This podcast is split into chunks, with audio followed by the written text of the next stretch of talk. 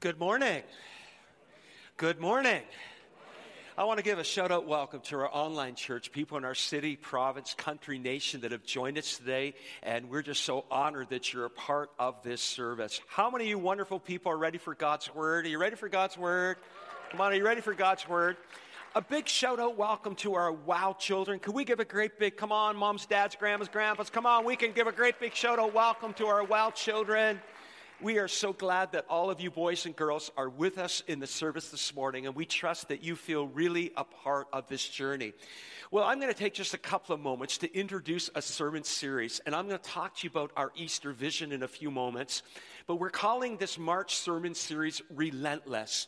And we're going to take five Sundays to focus and zero in on the word relentless and look at some relentless topics and themes that I believe God would want us to zero in on. So I want you to pull out your sermon notes. They are on the back of your bulletin. But as you're getting your sermon notes ready, I want you to notice that in your bulletin is a piece of paper like this, and it says 2020 Easter at Woodvale. There's one in your bulletin. I think you also got one when you came in.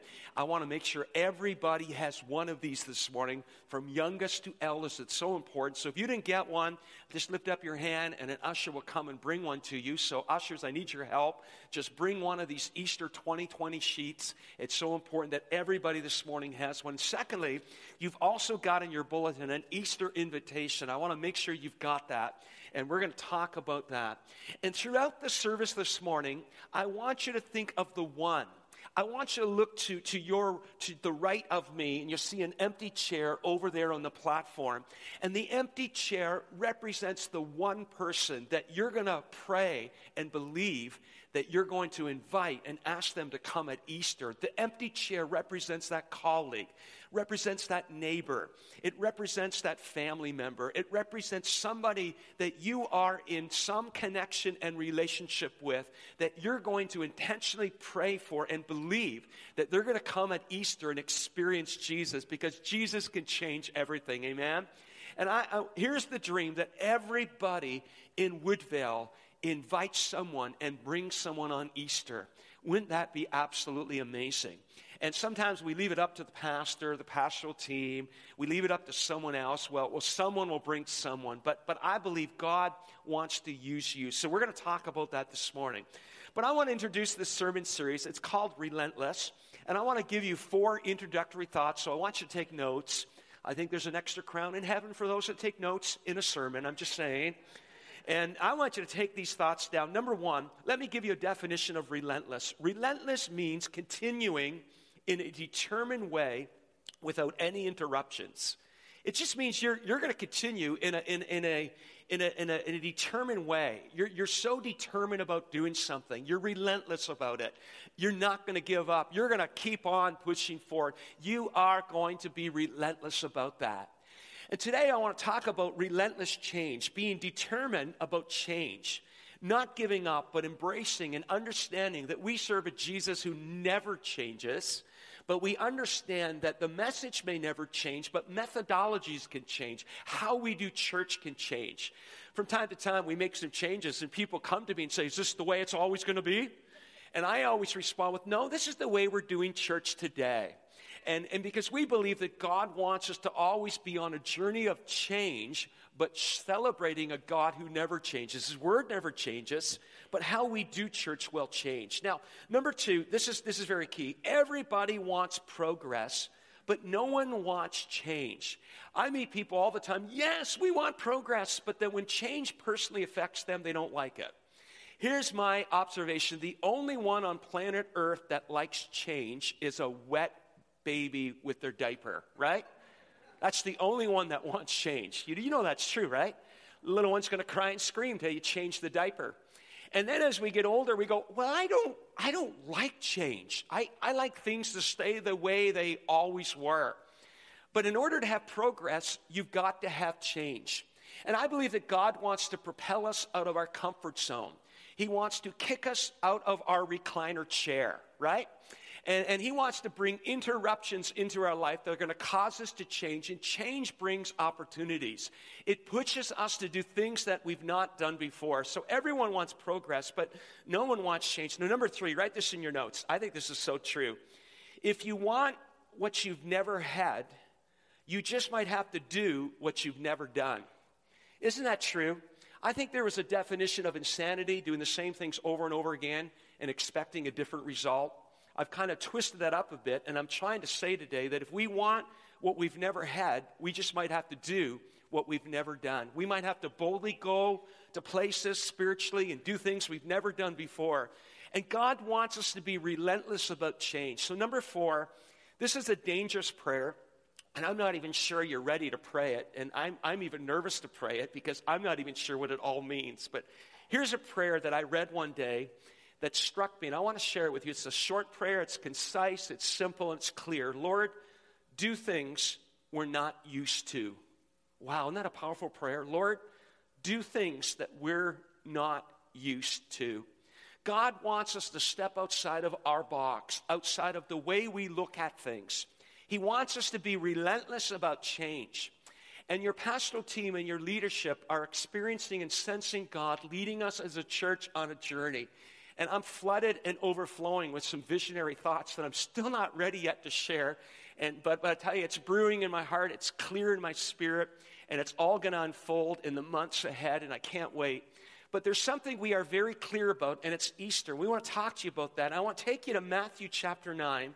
And for just a couple of moments this morning, I want to camp on just three things from Matthew chapter 9, verse 35, down to verse 38. And the first thing I want to talk to you about, number one, is a statement. Number one, a statement. A statement. It's a general statement it's a summary statement about the ministry of Jesus. Just so I know that you're with me, would you say with me the most powerful name, Jesus? Can we say that together? One, two, three, Jesus. Come on, let's say his name again. One, two, three, Jesus. Can you put your hands together and celebrate Jesus one more time this morning? What a great name, Jesus. Now, Matthew chapter 9, verse 35 gives a general statement, three things about the ministry of Jesus. Let's unpack it. Number one, Number one, we're going to see that he's teaching in their synagogue. He's teaching in their synagogue. It says in verse 35 Jesus went through all the towns and all the villages, teaching in their synagogues. Everywhere he went, he taught in their synagogues. He went to the synagogue because that's where the place where people would go to who are searching things out. And teaching means that he was explaining. And I can picture Jesus explaining Old Testament Torah, Old Testament teachings, and talking about him and how he's about to fulfill it. And he's explaining. Teaching is explaining. So the first thing Jesus does is he's teaching in their synagogue. The second thing that we see Jesus is doing is he's proclaiming the good news. And it says here very clearly that he's proclaiming the good news of the kingdom. And proclaiming means preaching. Teaching is explaining, and preaching is proclaiming. When I was in Bible school, there was a big debate are you going to be a, preacher or are you going to be a teacher? And I didn't know what the difference was. And one teacher said, Well, I'll tell you the difference between a teacher and a preacher. He said, A teacher tells it and a preacher yells it. I thought, Well, that, that helps me. Teacher tells it and preacher yells it. But I think a better way to understand is teaching is explanation and preaching is proclamation. And I think in our proclamation, we got to have some explanation. I want you every Sunday to walk out going, I've learned something that I can, I can have imparted into my life from God's Word. But I want you to notice that Jesus proclaimed the good news. I got a question. I know the answer, but I want to hear you say the answer. How many of you boys and girls, adults, know that the gospel is good news? Come on, are you with me today? Anybody believe that the gospel is good news? Anybody believe? Way up in the balcony, you believe the gospel is good news? I mean, the answer to life is Jesus. And Easter is a great opportunity to have people experience the good news of Jesus. We have a grand opportunity, a great opportunity. And the good news brings hope. And the world is looking for hope. The world is nervous about the stock market. The world is nervous about the coronavirus. The, the, we're, we're nervous about what's happening in our country and trains and railway tracks, and we're all, we're all trying to sort out what's going on on planet Earth. And, and there's so much happening in other countries, and people are searching for hope, and we've got the answer. Billy Graham said, Whatever your problem is, Jesus is the answer. Are you with me today? Jesus is the answer. And so Jesus goes around and, and he's, he's teaching in their synagogues. Number two, proclaiming the good news. And then number three, healing every sickness. He's healing every disease and every sickness. He's, he's teaching and he's proclaiming. He's preaching and he's, and he's explaining and teaching. And, and he's offering hope and he's bringing healing into people's lives. I don't know about you, but I'm glad that Jesus brings healing into my life. I'm glad that Jesus brings answer to my life. I'm glad that he takes a disordered life and brings order. So, number one, I want you to see this general summary three part sentence. It's a statement. Now, number two, I want to talk to you for a couple of moments about a shift. And I want to show you something that Jesus was teaching to his disciples, and it was a change, it was a shift. And we see it in verse 36, and it's just three things very quickly. Number one, seeing the crowds. It begins by seeing the crowds. It says, when he saw the crowds. Now, if you look this way, please, I don't want you to miss this. The disciples saw Jesus, but Jesus saw the crowds. Yesterday was a great day in our church, and we hosted the Promise Keepers Conference. Hundreds of men from across our city filled this building. It was exciting. And a lot of guys from our church came and had an encounter with God. It was great. Promise Keepers Conference. And last night in the evening, I had an opportunity. You see, we're, we're in a multicultural church of over 75 nationalities. And a young couple from, in our church from Kenya got married in Kenya in December. And they had a wedding blessing that they wanted me at. And it was so cool. I mean, I love culture and I'm, and I'm learning. It was cool. They're all dancing like this, you know, as the couple comes in, and they're, they're just, you know, giving their, their Kenyan African sound, which I won't even try to do this morning.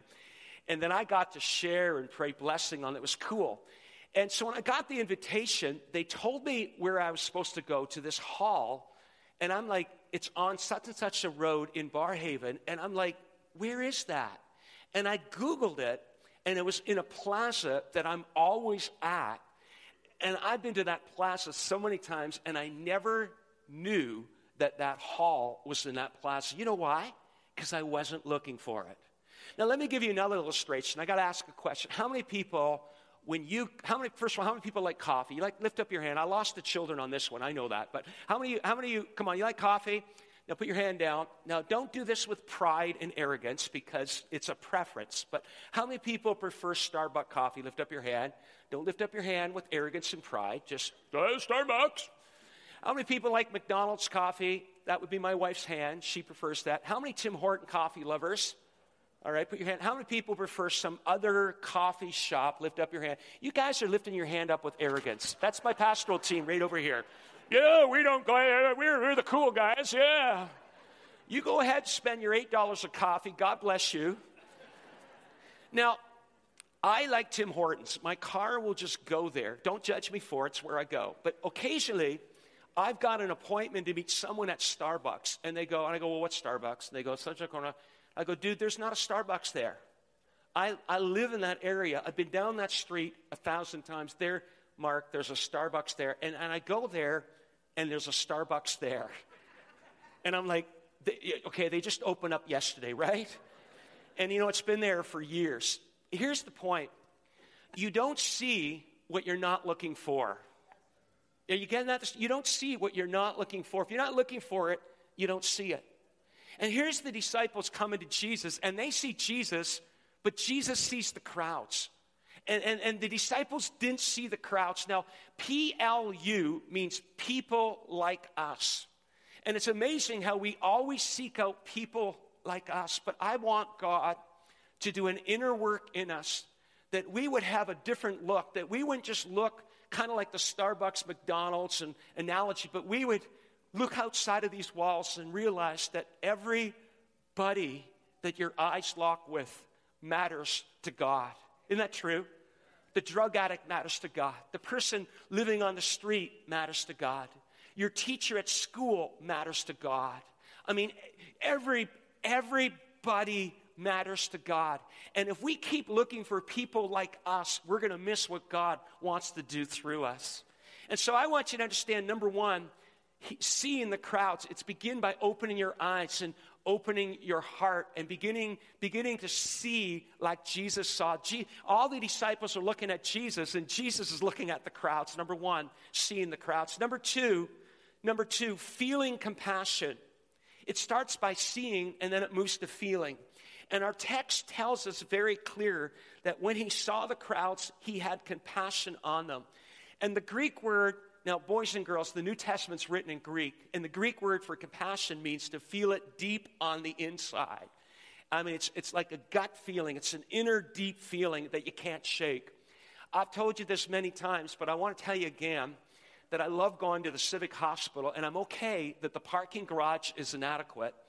And I'm okay that I know I'm going to have to park on the top level. And I actually can't wait to park on the top level because I get a skyline view of downtown Ottawa.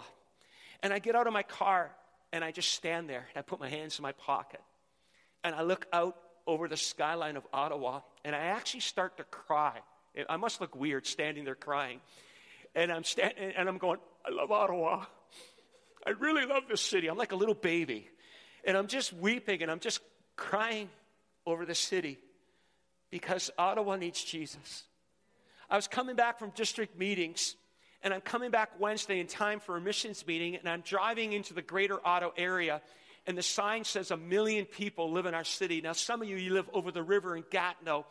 And we got a couple, and I think they're here in this first service somewhere, and they come every Sunday from Gracefield. We got, we got a family that come to the second service. They come from the United States, Ogdensburg, over the river. 12 people, one family, every Sunday pull out their passport, come across the border, and come to church. We got people that, come on, I think that's pretty cool. It's just amazing. We got people that travel from all different, and wherever God has planted you and wherever you're living, these people matter. They matter. You got to see them you got to open your eyes and see them. I hope you know the people that live beside, then feel compassion. And then, number three, this is the kicker one knowing their true condition. Oh my goodness, I pray that this third thought before we move to the final point would resonate in your spirit. Jesus, when he saw the crowds, had compassion on them because they were three things harassed and helpless, and thirdly, like sheep without a shepherd. Now, we got boys and girls in the auditorium, so I'm going to explain the word harassed as delicately as I can. And, and I'm sorry for how it sounds, but the Greek word harassed means to literally take the skin off someone. Oh, that's kind of gross, isn't it? Just kind of peel away the skin. They're, they're harassed. And then he said that they're, they're, they're helpless. And I want you to picture someone laying down and can't get up, and no one's there to help them. No one's there to help them. I was going into the Queensway Hospital a few years ago, and this elderly lady was walking, and her foot got caught in a pothole, and down she went on her face. Oh, man. And I went and I ran into the hospital because I know I needed help, and, and I guess I, I they must have, I mean, before long, there's like five doctors and 10 nurses and equipment coming outside. And they're helping the person who's laying there helpless. And they lifted her up and they put her on a stretcher and they brought her inside and they tended to her. She couldn't help herself. And the doctors and the nurses came out and helped her, harassed to skin alive, helpless. She can't do anything, like, a, like sheep without a shepherd. Now, I wish I had time to explain this, but all through the New Testament, Jesus calls people who don't know him lost. Lost. You ever been lost? Anybody like being lost? I hate it. I mean, when I'm on a holiday, Evelyn sees me. I, it's, it's funny how I react. You know, I'm driving somewhere and I get lost. And I said, What's wrong with this place? Their signs aren't clear. Anybody married to someone like that? That's me. Like, why did they tell me I should turn here? And I'm lost and I'm frustrated. We're going into New York City and I, I'm in Jersey.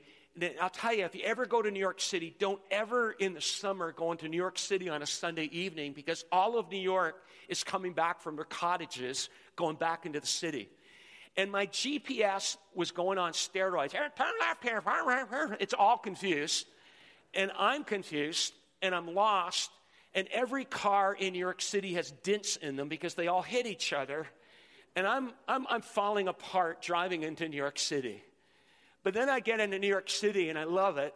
And God gives me a great moment. Like everyone's wearing the shirt, I love New York, but I love Ottawa.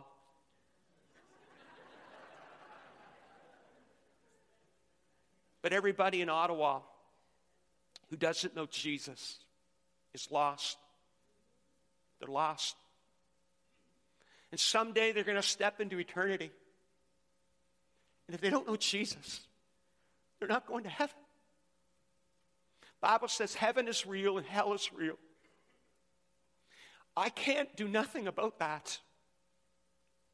God is changing my vision, and I'm not looking for people like me. You want your church to grow, go after the people that no one else wants.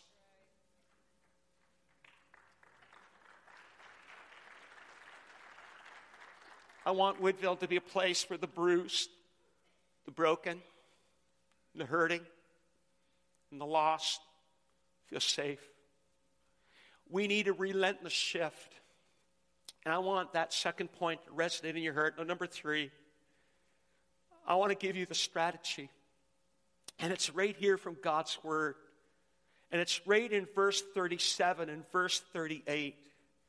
And I want to close this brief message with these three thoughts. Here's the strategy that Jesus teaches us in Matthew 9, verse 37 and 38. And number one, it starts with a surprising opportunity. I mean, after he saw the crowds and he felt compassion and he knew their condition, I mean, he saw, he felt, and he knew that they were lost and they were harassed and helpless like sheep without a shepherd. Jesus shares a surprising opportunity. Look at verse 37. He then said to his disciples, The harvest is plentiful. Many of you know that we have three children. Our youngest moved away and she's working in our district office. Why do kids grow up and move away? I don't know. There should be a law against that. And, and you know, we miss her. And our middle, our middle, middle child, our daughter is a teacher, and our, our son is in his early 30s and married, and uh, three wonderful grandchildren. Can I show you pictures of my grandchildren? I'm kidding, I'm kidding, I'm kidding. Jonathan was just a young teenager, and his best friend was a guy named Jake. And they grew up together, and they're friends to this day. And Jonathan had a number of jobs as a teenager. One of the jobs, he, he sold ice cream for, I think it was Dickie Dee's. You know, they ride those little things and sell ice cream. And then he worked at a garage, and, you know, but one of his jobs, he actually picked pumpkins for a gentleman in our church. And a gentleman in our church would lease land or rent land just, just south of our church on Greenbank Road. You might have saw in the fall the pumpkin patch. And you don't harvest pumpkins in the spring, and you don't harvest pumpkins in the summer, and you really don't harvest pumpkins in, in the winter. But there's a short window of time. There honestly is a short window of time in the fall when the pumpkins are ready. And if you drive by there, there's thousands and thousands of pumpkins ready to be harvested. And Jesus picks up that theme and he said, The harvest is plentiful. The harvest is plentiful. And I want you to hear me as I say this Ottawa is ripe for Jesus. Nobody tell me that people aren't open to the gospel in Ottawa. Hear me, church. They are open to the gospel in Ottawa. Our city and our region is open and ripe, and we've got the answer, and his name is Jesus. We've got an amazing, surprising opportunity that we have to seize. The second thing that Jesus said, he gives number two, a somber observation. Number one, a surprising opportunity. Number two, a somber observation. He said, The harvest is plentiful, but the workers are few. Let me go back to Jonathan and Jake. I mean, I want you to think about it. They're young teenagers picking pumpkins. It's hard work.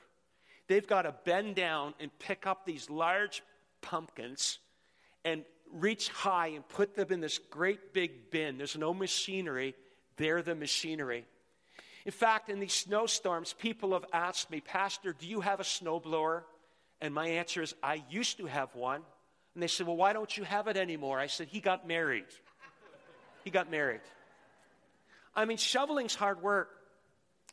Picking pumpkins is hard work. And John and Jake would work for hours picking pumpkins, and it looked like they accomplished nothing, but they filled these bins. And I'd pick him up afterwards, and he'd be exhausted. Son, can I buy you a burger at McDonald's? Yes, Dad. I'm so tired. It's hard work. Now, often when we talk about reaching our city, churches look at their pastor and say, Go, pastor, go, pastor, you can do it. I'm telling you that we will experience the revival that God has for us when we all reach out to share the love of Jesus Christ. I want you to look back at the chair, and the chair where the light is on represents the one, that person that you know that you're going to pray for to come to experience Jesus at Easter, that you're going to invite. Just like Jesus said, the harvest is plentiful, but the workers, the workers are few. Now, number one, a surprising opportunity. Number two, a somber observation. But number three, and I want you to miss this, there's a solemn obligation. A solemn obligation. And I saw it in verse number 38. And as I began to study this verse, I saw something that I'd never really had seen before. Jesus said, Ask the Lord of the harvest. Pray. The Greek word means pray to the Lord of the harvest. It's God's harvest. Pray to the Lord of the harvest, therefore, to send out workers into his harvest field. Now, if you underline words in your Bible or you've got your notes, underline the word send out. Send out. Because in the Greek, which the New Testament was written in, it's one word. And the Greek word is ek ekbalo. I don't know if I pronounced it right, but I'm doing my best. I like Greek food, but I don't speak Greek. All right? Can we say ek ekbalo together? One, two, three. Ekbalo. We can do a lot better than that. All right? One, two, three. Ekbalo. Ekbalo is a combination of two Greek words, ek and balo. And ek means out, not in, out. Balo means throw, throw out. Now, balo is a Greek word that we get an English word that I think you've heard, ballistic. Have you heard the word ballistic before? Now, if you're a hunter and you've operated a rifle, or you've at any time in your journey, you, maybe you're a police officer, I don't know, but you've, I've, I've only handled rifles only a couple times in my life, and I get nervous holding the rifle. The kickback scares me, it really does. But I know that when you pull the trigger, something ballistic happens. That the trigger rams and pushes something into the bullet, and it thrusts the bullet far out of the rifle. Pastor Joe, you're a hunter, you know it's true. And I Googled it that some bullets will go a long, long ways. I mean, we're not talking feet, we're now into miles. And the distance that the bullet goes and the speed that it goes depends on the rifle or the gun. But, but often, when this ballistic thing happens and it booms against the bullet, there's a little bit of smoke, there's a little smell, there's a little, little bit of smoke that happens. Ballistic. Now, now when I was at a, a, a, range where I was operating a rifle, and every time I pulled the trigger, there was this loud, sorry, are you ready for it? I don't want to scare you, all right? There was a loud, can everybody put their hands together? One, two, three. We're going to do this so we get it. Ready? One, two, three. We could do better than that. Let's, let's do it really loud. Ballistic. It's like, like boom. Ready? One, two, three. You guys did great. My prayer just like the ballistic thing happens in a gun and a little bit of fire is released, my prayer is that God would ignite a fire in me and in you. Now, the more ballistic it is, the farther the bullet is thrown. My prayer is that Holy Spirit would throw you out of this church. Wow, did Pastor actually say that? Yes. I mean, you are the church. This is the building that you've come to worship. And I'm praying that God would do something ballistic, that He would thrust you far out of this church into your schools, young people, into your neighborhood friends, into your seniors' home if you live in a seniors' home, into your work. And something ballistic would happen, and you would move away from PLU, people like us, and you would have new eyes to see your boss, your coworker, your classmate, your neighbor as helpless and harassed like sheep without a shepherd and lost, and that you would pray for them and believe that they would come at Easter and they would experience Jesus because one encounter with Jesus can change somebody for eternity. Anybody believe that today? Come on, anybody believe one encounter with Jesus? I want you to pull out the sheet. And I want you in the next five minutes to allow Holy Spirit to speak to you. Who is the one? Just put their first name, no last name, just their first name. Who is it that you are praying for and believing for that they would encounter Jesus? Somebody you know, somebody that you will pray for, and then somebody that you will personally invite, and somebody that you will bring. Here's what's going to happen at the end of our Easter service. Are you ready for this? I'm going to prepare you for it. We're going to give such a clear gospel presentation at the end of the sermon that we're going to ask people if they want to experience Jesus to come and stand at the front of this auditorium. I think it'd be powerful if you brought someone and you leaned over to them and said, Would you like to go? I'll come with you. Wouldn't that be powerful? Someone that you brought, someone that you know. Because when they hear what Jesus can do in their life, I believe that they're going to respond. And I believe that they're going to accept Jesus. I really believe that. But I think God is wanting to have some ekbalo. You ready to clap your hands? One, two, three. He wants to throw us out of this church to reach these people, pray for them, and invite them to come. I want you now to take the invitation and you're looking at it, you're going, wow, I thought we only did two Sunday morning services. Well, we do. But I believe, and your pastoral team believes, and your leadership believes that this vision is going to catch. And we are so convinced that two services will not contain what God wants to do on Easter Sunday. Come on, give a clap offering to the Lord God. We really believe that. So much so that we're adding a third service. And you're thinking, well, Mark, 9, 11, and 1. Who will come at 1? You will be shocked and surprised.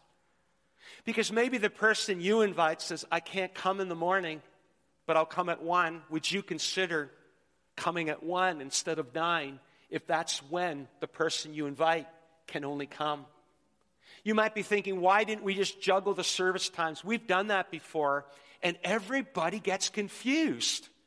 And so we realized we're too big of a church to do that. So 9 and 11 and 1. If we did nothing on Easter Sunday and just had church with no challenge, no invite, no opportunity, we will have more people on Easter Sunday than any other Sunday of the year because that's the way Easter works. But now, with this dream and with this vision, I'm convinced this building cannot contain what God wants to do. Come on, isn't that great? We think that's absolutely cool. If you go to our church website, you can now download that and forward that on social media, and you can spread the word. But I want you right now to get the sheet and pull it out. And I want you to write on this piece of paper one name. One name. And you're like, Mark, I've got so many names, but just today, one name. One person that you are believing that you're going to pray about and invite them to come at Easter. And you're going to invite them, and I'll tell you right now that the stats which say this is true that if you're in relationship with someone, eight out of ten people that you know that you invite will say yes they'll say yes. They'll come. Wouldn't it be amazing if at 9 o'clock and 11 o'clock and 1 o'clock, this place is jam packed, and everybody prayed about bringing someone and brought someone, and that someone came? Hopeless, helpless, harassed, and lost. I can't sit back and I won't stop. And I want to be relentless about change. If a million people live in this city, I want every million people in our city to know Jesus. Everybody. Everybody. There's a lot of great churches in this city, and we're one of those churches. I pray that revival would happen in this city, that every Bible believing church would be jam packed at Easter, and thousands of people would come to know Jesus as their personal Lord and Savior. Come on, put your hands together and celebrate that. Now, boys and girls, look this way. I, have been waiting to ask you this and invite you to do this because you're like, I, I want to invite someone. But, boys and girls, we are having an Easter egg hunt on this Saturday.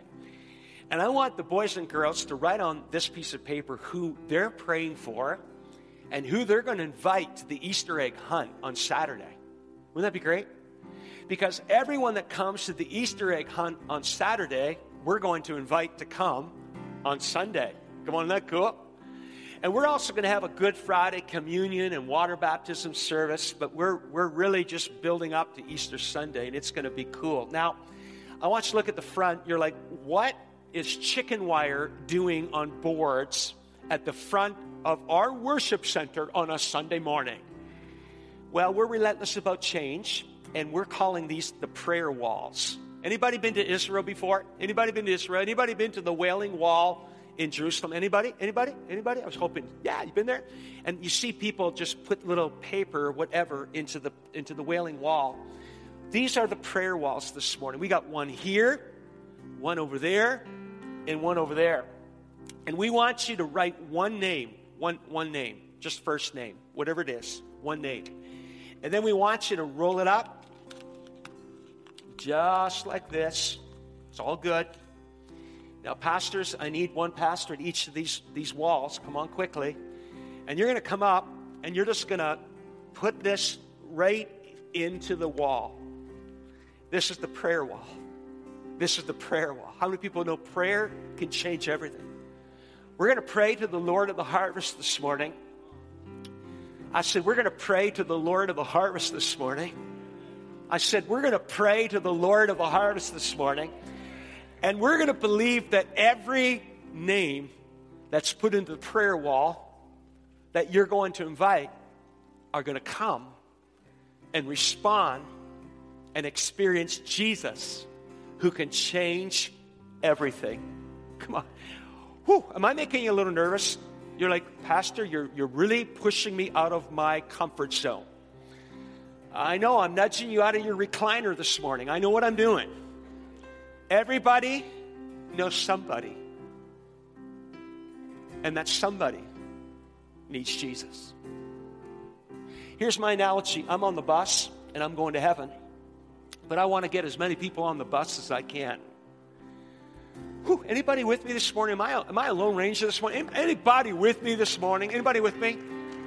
We think we're with you, Pastor. If everybody this morning had a shift in their heart. When you walk out of this building and see people that need Jesus, and you care so much about them that you invite them, God's going to do something great big. So I want y'all on your feet right now. We're going to do this in a couple of months. Everybody on your feet. And there's two things we're going to do. It's Pastor Brad leads us in this song, The Father's House. I want you to roll it up, bring it down, put it into the prayer wall. And then I want you to consider picking up some invitations that you're going to use to invite people. And we're going to go all out because we've got a surprising opportunity this Easter. And I, here's what I feel in my spirit I feel this Easter is going to be an Easter like we have never experienced. Come on, you people are already coming up before I said, Come, this is awesome. I feel we're going to have an Easter like we have never experienced before. We're going to bathe in prayer. Now, as you're coming, God has been doing something on our prayer nights Last Sunday night's prayer meeting was unbelievable. Unbelievable. And our next prayer night, we're going to pray for Easter. I, I tell you, God's going to do some pretty cool things. So, Pastor, come to the mic and just start leading in the Father's house and grab your invites, put it in the prayer wall. This is the prayer wall. This is the prayer wall. Prayer changes everything.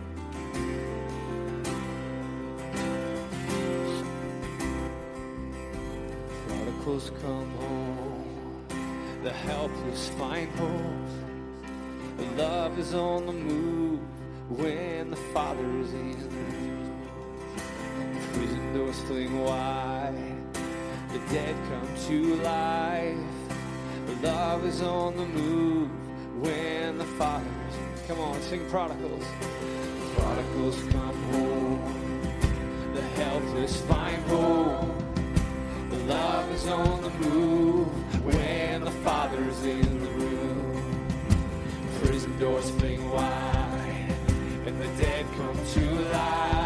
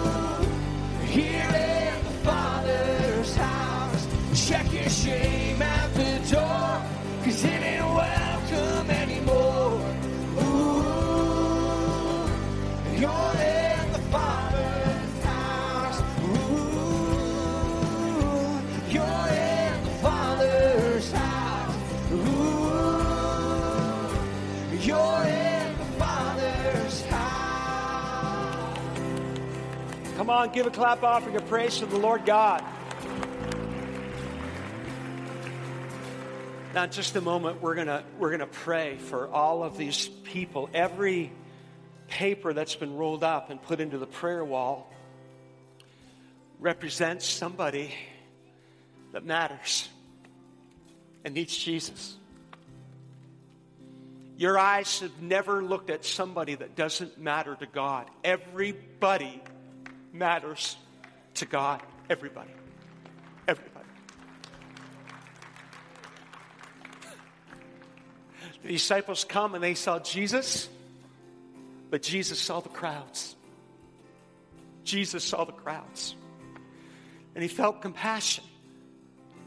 And he knew their true condition that they were helpless, harassed, and hopeless, and lost. And then he looked back at the disciples and said, You pray for the Lord of the harvest. The harvest is plentiful, but the workers are few. Pray that the Lord of the harvest would ekbalo you people out. So come on, we're going to put our hands together one more time. One, two, three. I pray that the fire of God would ignite in this place. That we wouldn't just pray for these people, but you would personally invite them. You watch, they're going to come. Boys and girls, invite your friends. Young people, invite your friends. Adults, invite the people you know. Now, you don't have to invite just one, you can invite as many as you want. Wouldn't it be amazing if 9, 11, and 1 was jam packed to the rafters that some people had to stand out in the lobby because there were so many unchurched people in the house on Easter Sunday? Relentless means I'm going to be determined, I'm not going to give up. I'm going to be relentless about change. So I got a feeling church at Woodvale after Easter is going to change again because what God's going to do. And I can't wait to see what God's going to do. I believe the best days are yet to come. The best days are yet to come. So here's what I want you to do I want you to extend your hands towards these prayer walls, and we're going to pray. Jesus, every one of these pieces of paper have a name written on them. And every one of those names represents a person. And every one of those names that represent a person represents a soul. And they need you. We pray in the name of the Lord that when these wonderful people invite them personally, that they would respond and they would come. And we pray that when they come, they would hear and they would listen. And we pray that when they hear and they listen and an invitation is given, that they would open their heart to you. And Jesus, you would save them. Amen we are believing, God, that, that heaven is going to be filled and hell is going to be emptied. Amen. Hell is going to be emptied and heaven's going to be filled. Amen. So, God, I pray revival. Revival. God, I feel this building's not going to contain what you're going to do in the months and the years ahead. So, God, let there be some ekbalo in this place.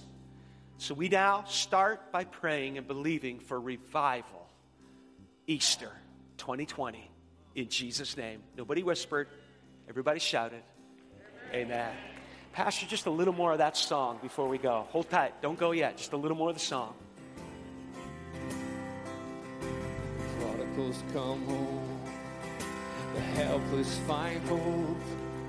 The love is on the move when the Father's in the room. Prison doors fling wide the dead come to life. Love is on the move when the fathers come on, prodigals coming home. Prodigals come home, and the helpless find hope is on the move when the Father's. Prison doors, come on. Prison doors fling wide and the dead come to life. Love is on the move.